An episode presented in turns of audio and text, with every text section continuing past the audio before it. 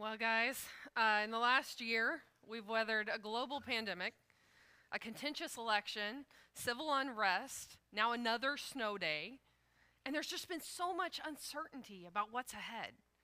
And I think if we're honest with ourselves, it took a lot of us by surprise, and it made us face how fragile and fleeting life can actually be. But what if one of the surprising gifts of this whole crazy time would be that we get a fresh awareness of the brevity of life, such that we would begin to focus more on what really matters most? Because I, I think if we did that, it would contribute to a better prognosis from the, for recovery from this mess that we've all been muddling through. And here's why this matters. I want you to check out this prayer from King David in Psalm thirty-nine. He says, "Lord, remind me how brief my time on earth will be. Remind me that my days are numbered and that my life is fleeing away. My life is no longer than the width of my hand. An entire lifetime is just a moment to you. Human existence is but a breath." Now, wherever you are this morning, I want you to pray that first sentence out loud. We're going to do that together right now as a prayer. Lord, remind me how brief my time on earth will be. Now, last week, Brian kicked off this series by challenging us to get intentional about learning from Jesus how to live fully in the present moment.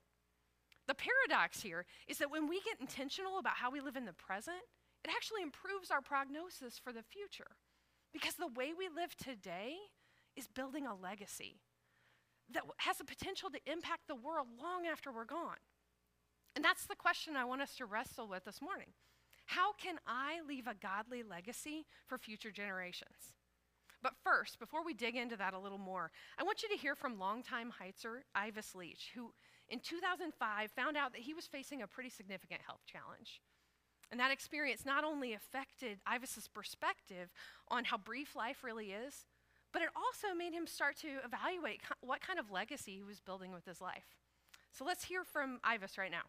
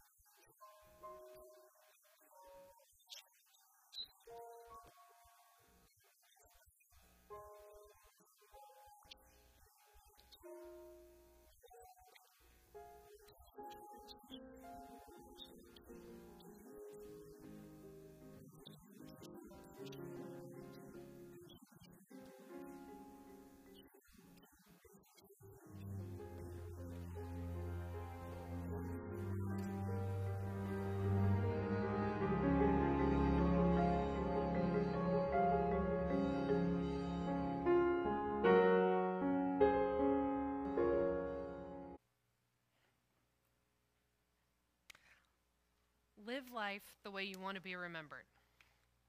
That's exactly what we're talking about today. That's what it looks like to leave a legacy. Now, you're going to hear a little update from Ivis in a little bit, uh, but first, I want us to talk about, practically speaking, what it could look like to leave a godly legacy with your life. And I want to give you three challenges today that I think will help us do that. And the first is this. If you want to leave a godly legacy, you're going to have to say what God wants you to say. Now, we need to say to those that we love, to the next generation, the things that are most important to us. Because if something's really important to me, like, I'm going to talk about it all the time, right? Like, in my case, that's probably coffee. I'm not, I'm going to be honest with you, I have received a lot of memes in this week alone about coffee addiction from my friends and family. So it's a safe bet that I have clearly and consistently communicated my love for coffee to the people in my life. What would be a tragedy is if they knew how much I loved coffee and they didn't know how much I loved them. See, I don't want to wait until the end of my life to get all the big stuff out on the table.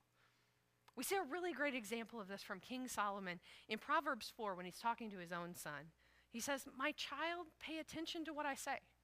Listen carefully to my words. Don't lose sight of them. Let them penetrate deep into your heart, for they bring life to those who find them and healing to their whole body." I want you to notice how serious Solomon's getting here, setting this up. He wants to make absolutely certain that his son knows that what he's about to say is vitally important to living the kind of life that he wants for him. And now that he's got his full attention, he says this, "Guard your heart above all else, for it determines the course of your life." What a powerful conversation for a parent to have with their, their child. If there's one thing I want you to know, son, it's this. And then to share those words of wisdom and love and encouragement. I know for me, as a, a wife, a mom, a daughter, and a friend, I want to make sure that I don't have any positive thoughts that go unspoken. I want to make sure that the people I love know with absolute certainty that I love them and I'm proud of them and that I believe they have what it takes to make a difference in this world. Now, I know for a lot of people, the whole feelings thing, emotions can be kind of uncharted territory. Maybe that's not what you saw growing up. And so it feels a little daunting to, to jump into this. And if that's you, you're going to have to be really intentional about converting those positive thoughts into positive words. And here's a great assignment to kind of get the ball rolling. I want you to ask yourself this question. If you were sitting around a table right now, as you, you may be this morning watching online, with the people who are most important to you in life, and you knew that this might be the last time you got a chance to talk to them, how would you finish this sentence? Above all else, here's what I want you to know. And then I want you to think about what you would say to your kids, your grandkids, your friends or family members. Above all else, this is the thing I want you to know. See, to leave a godly legacy, we're going to have to say that stuff. We need to say the things God wants us to say. And the second thing is this. We're going to have to do what God sent us to do. In Acts twenty, Paul says this, "But my life is worth nothing to me unless I use it for finishing the work assigned to me by the Lord Jesus, the work of telling others the good news about the wonderful grace of God." Now, as followers of Jesus, telling other people the good news of God's grace, that's an assignment we all share. But how that assignment plays out is unique for each of us. In, in Paul's case, Paul, God had specifically tasked Paul with spreading the good news to the Gentiles, the outsiders, so that the whole world would know that the kingdom of God is available to everyone who wants it. But what about you? How does this unfinished assignment play out in your life? Now, last week, if you were here, you, we got to see a video from several Heightsers where they shared the two words that are really important to them as they consider their unfinished assignment on this earth. We each have a unique contribution to make. But there may be other unfinished business that you have here, other unfinished tasks. For instance, you may have a significant relationship in your life right now that's kind of on shaky ground. And you know that if something were to happen to that person or to you, you would regret forever that you never said what needed said or asked for forgiveness. That's an unfinished assignment. Or maybe there's somebody you know who's been hurting and struggling for a long time, and God keeps bringing them to your mind, and you know that you're in a position to help in some way, but for whatever reason, you, you still haven't followed that prompting to just reach out to them. That's an unfinished task. Or maybe it's that God keeps nudging you to step up and to lead your family more spiritually, to be the one who shows them what it actually looks like to be with Jesus so that you can learn from him how to live and love like he does. But you just keep waiting on life to slow down or for the perfect moment to arrive instead of taking steps now to prioritize your faith. So what's your unfinished assignment? If we want to leave a godly legacy, we're going to have to say the words God wants us to say. We're going to have to do the things God sent us to do. And finally, we're going to have to live how God wants us to live. James one twenty-two says, but don't just listen to God's word. You must do what it says. Otherwise, you're only fooling yourselves. Do you know what happens when you don't just listen to the truth of God's word, but you really start to live it out and you let it speak to you and correct you and challenge you? You find that you start to change from the inside out. You, you start noticing that you're loving people more like Jesus loves you. And your relationships are taking on new levels of connection and authenticity. You, you see that all of a sudden you're, you're spending more of your time, your skills, and your resources serving others instead of yourself. And everyone around you begins to notice when you live this way. The next thing you know, maybe some of them begin to follow your example and they begin to explore what it could look like for them to have a life-changing relationship with Jesus too. I think for those of us who have kids in our lives, this is a really important dynamic because the way we live in front of them shows them what it could look like for them to live a life with Jesus. Uh, I know I, I have a six-year-old son and he's been with me a lot extra this year. And in that process, a lot of times he hears phone calls or whatever that I have with people at the church who are going through something, and he notices uh, that I may be upset about it. And one of the things I've tried to be really intentional about is just saying to him in that moment, uh, let, maybe we just need to stop and pray for them. And he'll close his eyes sweetly, and he'll pray with me. I'll say a quick prayer for this person, uh, and, and then we'll move on. And I noticed this week uh, how this is playing out for him as we, we dropped his younger brother off at preschool, and he was really struggling that morning, didn't want to go. And I get back in the car, and Elliot says to me, Mom, do you think do you think maybe we could just pray for Lincoln real quick? And he closed his eyes, and he said this sweet little prayer for his brother because he he knew that he saw his mom go to Jesus when she was concerned about the people that she loved. And he wanted to talk to Jesus when he was concerned about his little brother, who he loves. That's what it looks like. When, we, when we're doing our best, we don't get it right all the time. I certainly don't. But when we're doing our best to live how God wants us to live, we're building a legacy for the people around us. The Bible says in First John two seventeen, and this world is fading away, along with everything that people crave. But anyone who does what pleases God will live forever. And that's not just eternally with God in heaven. Your influence will live on here in the generations to come. I hope and pray that one day my boys are going to be able to tell their grandchildren, you know, our family is different because of your great-grandparents, Craig and Leslie Mills. They were not perfect, not by any means. Anyone who knew you will tell you, knew them will tell you that. But they did their best to make Jesus the center of their lives, and they loved people well. And our little corner of the world is different because of them. And guys, if we want that kind of legacy to be true of us then, long after we're gone, we have to start living for it today. A helpful filter might be to ask ourselves this: am I living by my convictions or by my preferences? Let's get clear on, on what the difference is between a conviction and a preference.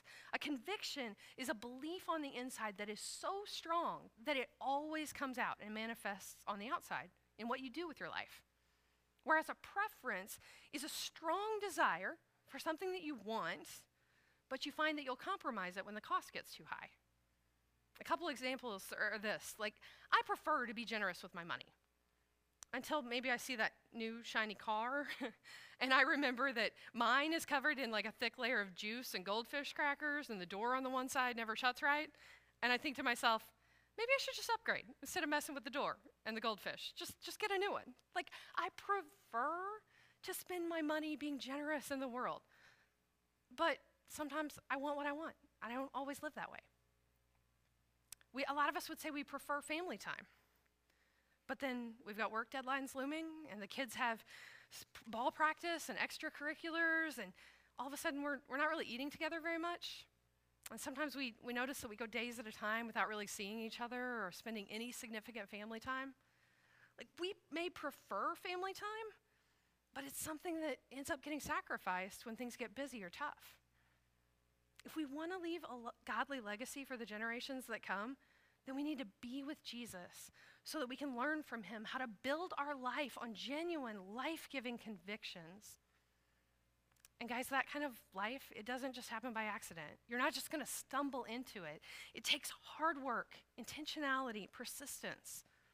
I want you to take a look at how the Apostle Paul describes this kind of life when he was nearing his own deathbed. He said, "As for me, my life has already been poured out as an offering to God. The time of my death is near. I have fought the good fight. I have finished the race. I have remained faithful. And now the prize awaits me." Now, he was telling all this to a young man named Timothy. It was a, he was a guy that he had mentored and prepared to carry on the mission after Paul was gone. Notice the imagery he uses here. He talks about his life being poured out. He talks about it as a fight, a race. There's a prize that awaits him. He's saying, Timothy, it was hard.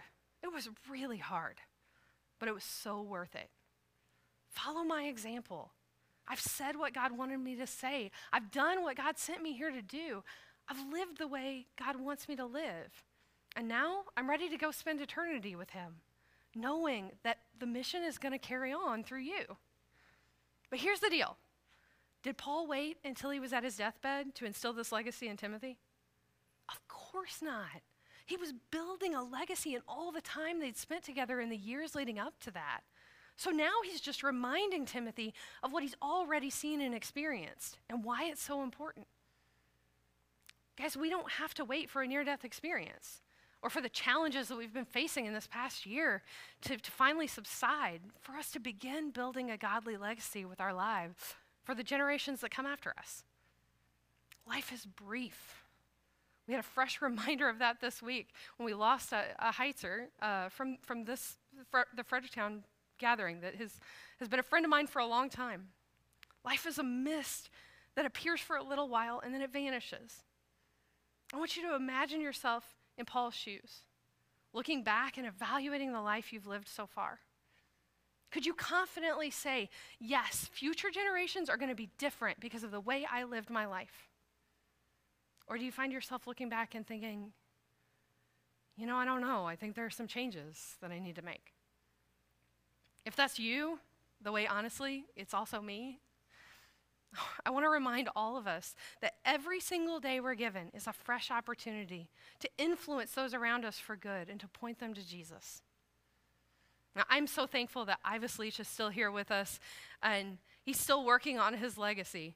Uh, before we wrap up today, I want you to actually hear from him about what's been happening in his story lately and about how God's using that to transform his heart and his legacy now. So, Ivis, will you come up here and join me?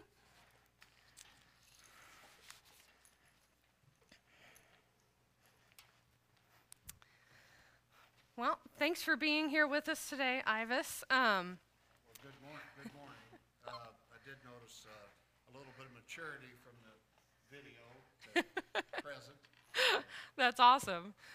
So, so you're now here. You are. You're well over a, a decade cancer-free.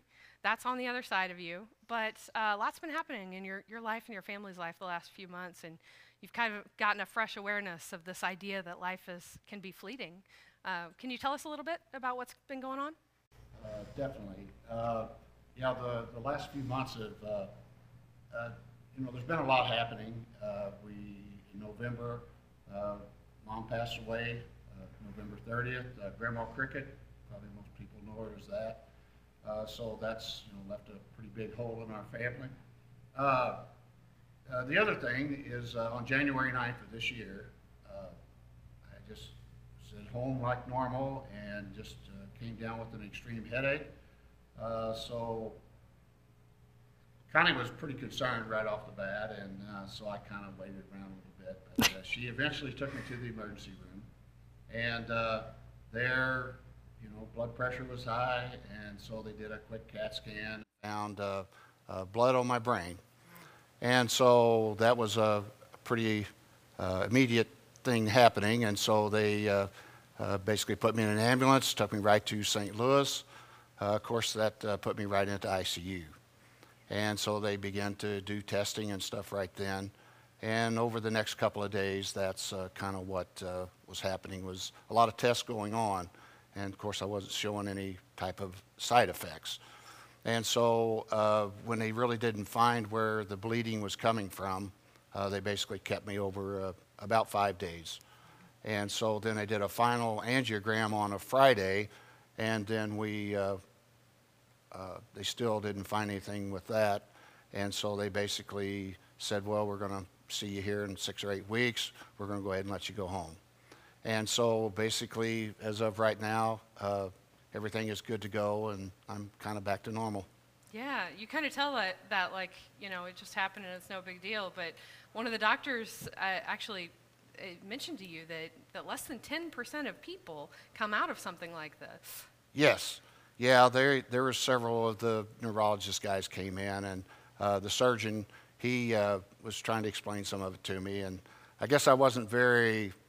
Uh, I, I don't know. I didn't let that th- type of thing bother me too much. And so uh, he was giving me all these statistics, and, and he, you know, he put me kind of in the top ten percent to be able to come to the hospital and be able to go home.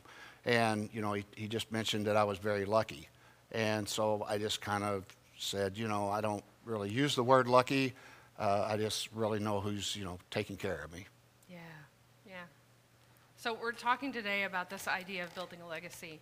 And how to do that, we need to uh, say the things that God wants us to say, do the things He sent us to do, and live the way He wants us to live. How, how as you you mentioned in the video, trying to get intentional about some of those things. How has that played out for you over the past decade or so?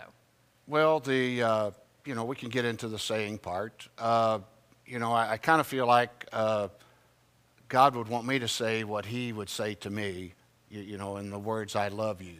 And so uh, saying... Uh, I love you to, you know, to God and to my family and to my friends. Uh, it's definitely been a, uh, you know, a priority. And I really find myself uh, doing that more and more. Uh, maybe because I'm getting older, I don't know. But uh, I do try to make that very intentional. That's awesome. And, and what about doing? What, what ways do you feel like you've been able to do some of the things God sent you to do? You know, it's kind of kind of funny on the doing part. Uh, I, I am kind of a doer. You know, I, I, I keep my uh, my handy tool, Leatherman, w- with me handy to be able to fix things and, and do those type of things.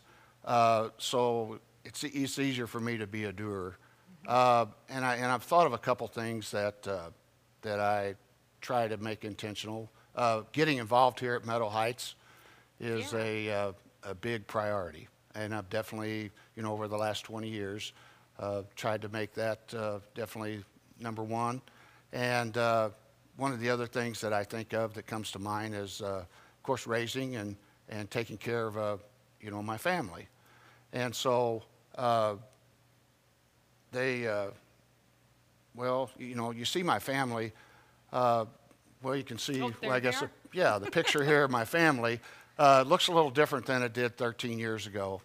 And so uh, it's just kind of hard not to be proud of uh, what these boys are doing and what this family is doing, and it just kind of it's just kind of amazing what's happened over the last thirteen years. Yeah.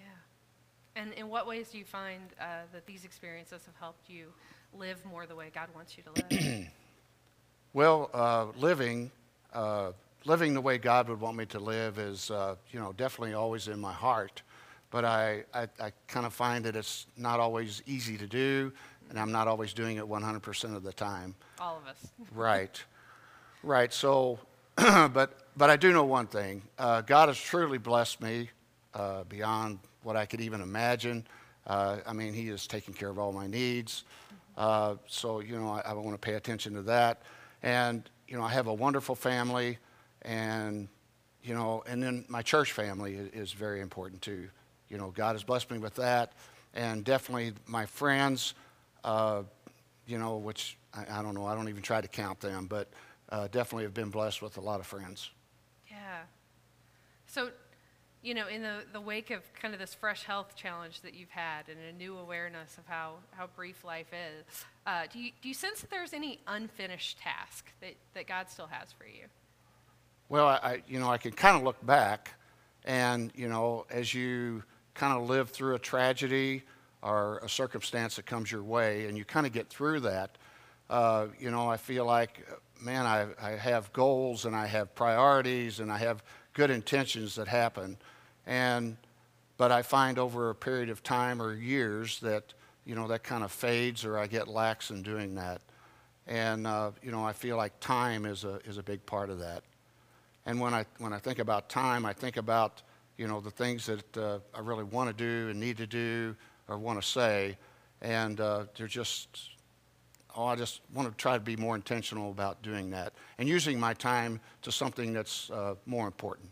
Yeah, yeah. So you, you want to make sure you're being intentional about giving your time to the, the people and the things that are most important to you, the, the real convictions, right? Definitely, definitely. Now, you kind of have a unique way of, of marking time and keeping an eye on uh, how much time you may have left, right? You were telling oh, me about that. Definitely, definitely. That's, you know, that's been uh, part of our... Uh, A message one time. I can't remember how long it's been, but what I have, what I have is a, a jar, which is not very big, uh, but it's my it's my jar full of marbles. So I have all my marbles in this jar. Oh, good. We haven't lost any marbles. Yes.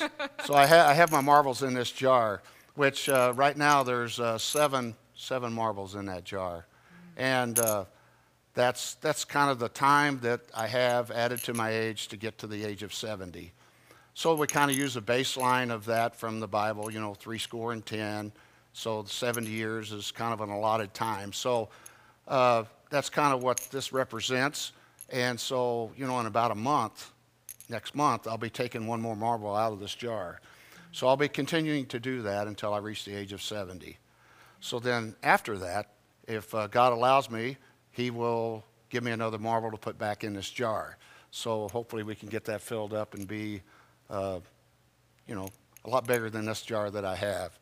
so, uh, but uh, so in saying that, uh, loving God and loving your family and loving your friends, uh, I, I mean, that just shows there's never enough time to do that. And so I just want that urgency to be able to do that, you know, as soon as possible. Yeah, you want to make every one of those marbles count. Absolutely. Yes. Absolutely. Um, so this idea of legacy, I think it maybe means something especially uh, meaningful to you right now. Uh, having just lost your mom, you're thinking about the legacy she left for you, the legacy you're leaving for your own kids. How how do you think this idea of legacy has played out in, in your family? Do you see that? Uh, yes, I do, and and I I really I really believe and think that uh, leaving a legacy is probably going to show up the most in your children.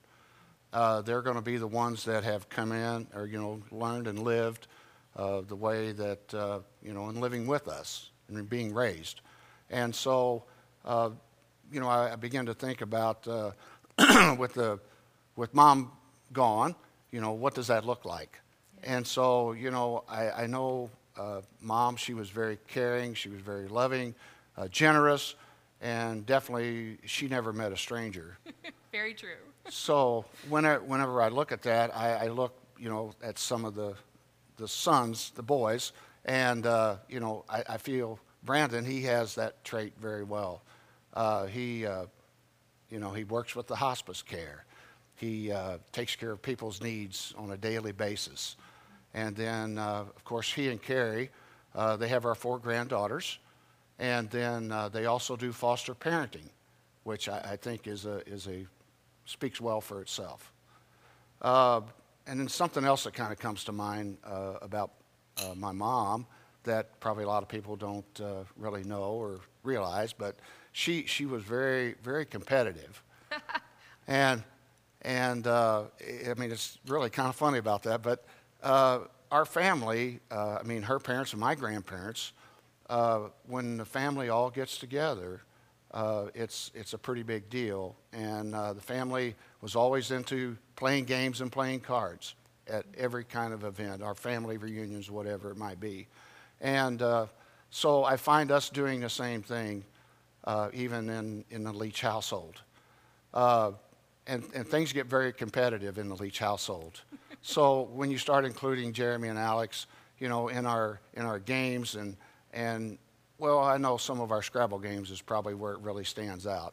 I have seen the Scrabble games play out. There's a lot of competitiveness there. Yes, definitely. So uh, you, you know, those are some traits that I see that's kind of being passed on and, you know, handed down. Yeah, and I think it's in, it's interesting how that's that's been a thing that your family's done for years, that you found time together, time to, to meet around a table, to play a game. Sometimes it can be that some something simple like that that creates that time to begin having conversations and connecting with each other. That's, you mentioned earlier, time being an unfinished task. That's something you're still prioritizing, yes, in your own family, in simple, practical ways like that. Yes. I love that. Yep. Well, as we uh, kind of wrap up today, I wonder if there's any specific encouragement you would have for our Meadow Heights family as they're thinking about what it could look like to leave a legacy with their own lives. Well, you, you know, for me, I definitely want to be an example uh, to, you know, the community and to my family. Uh, to be that example, and then hopefully that uh, that'll be passed on, you know, and be some kind of light in the world. And uh, you know, I just want to kind of go back too to the uh, my last little uh, phrase that uh, you know, just kind of stands out to me. That uh, you know, I definitely want to I want to live life, uh, you know, the way I want to be remembered. Live life the way you want to be remembered. Definitely. Yeah. That, that phrase holds up really well uh, from thirteen years ago to today, right? Um, well, guys, that's what it looks like. Uh, if we want to leave a godly legacy, we have to live our life now the way we want to be remembered. Thank you so much for sharing with us, Ivis, today. Mm-hmm. Guys, thank you for being with us. I want you to maybe consider how you can use some of the time you have today to even get intentional with your own family, with the people that you love and care for, uh, to begin building a legacy that's intentional with your life. Thank you so much for joining us this morning. Uh, have a great day, and we will see you back next week for part three.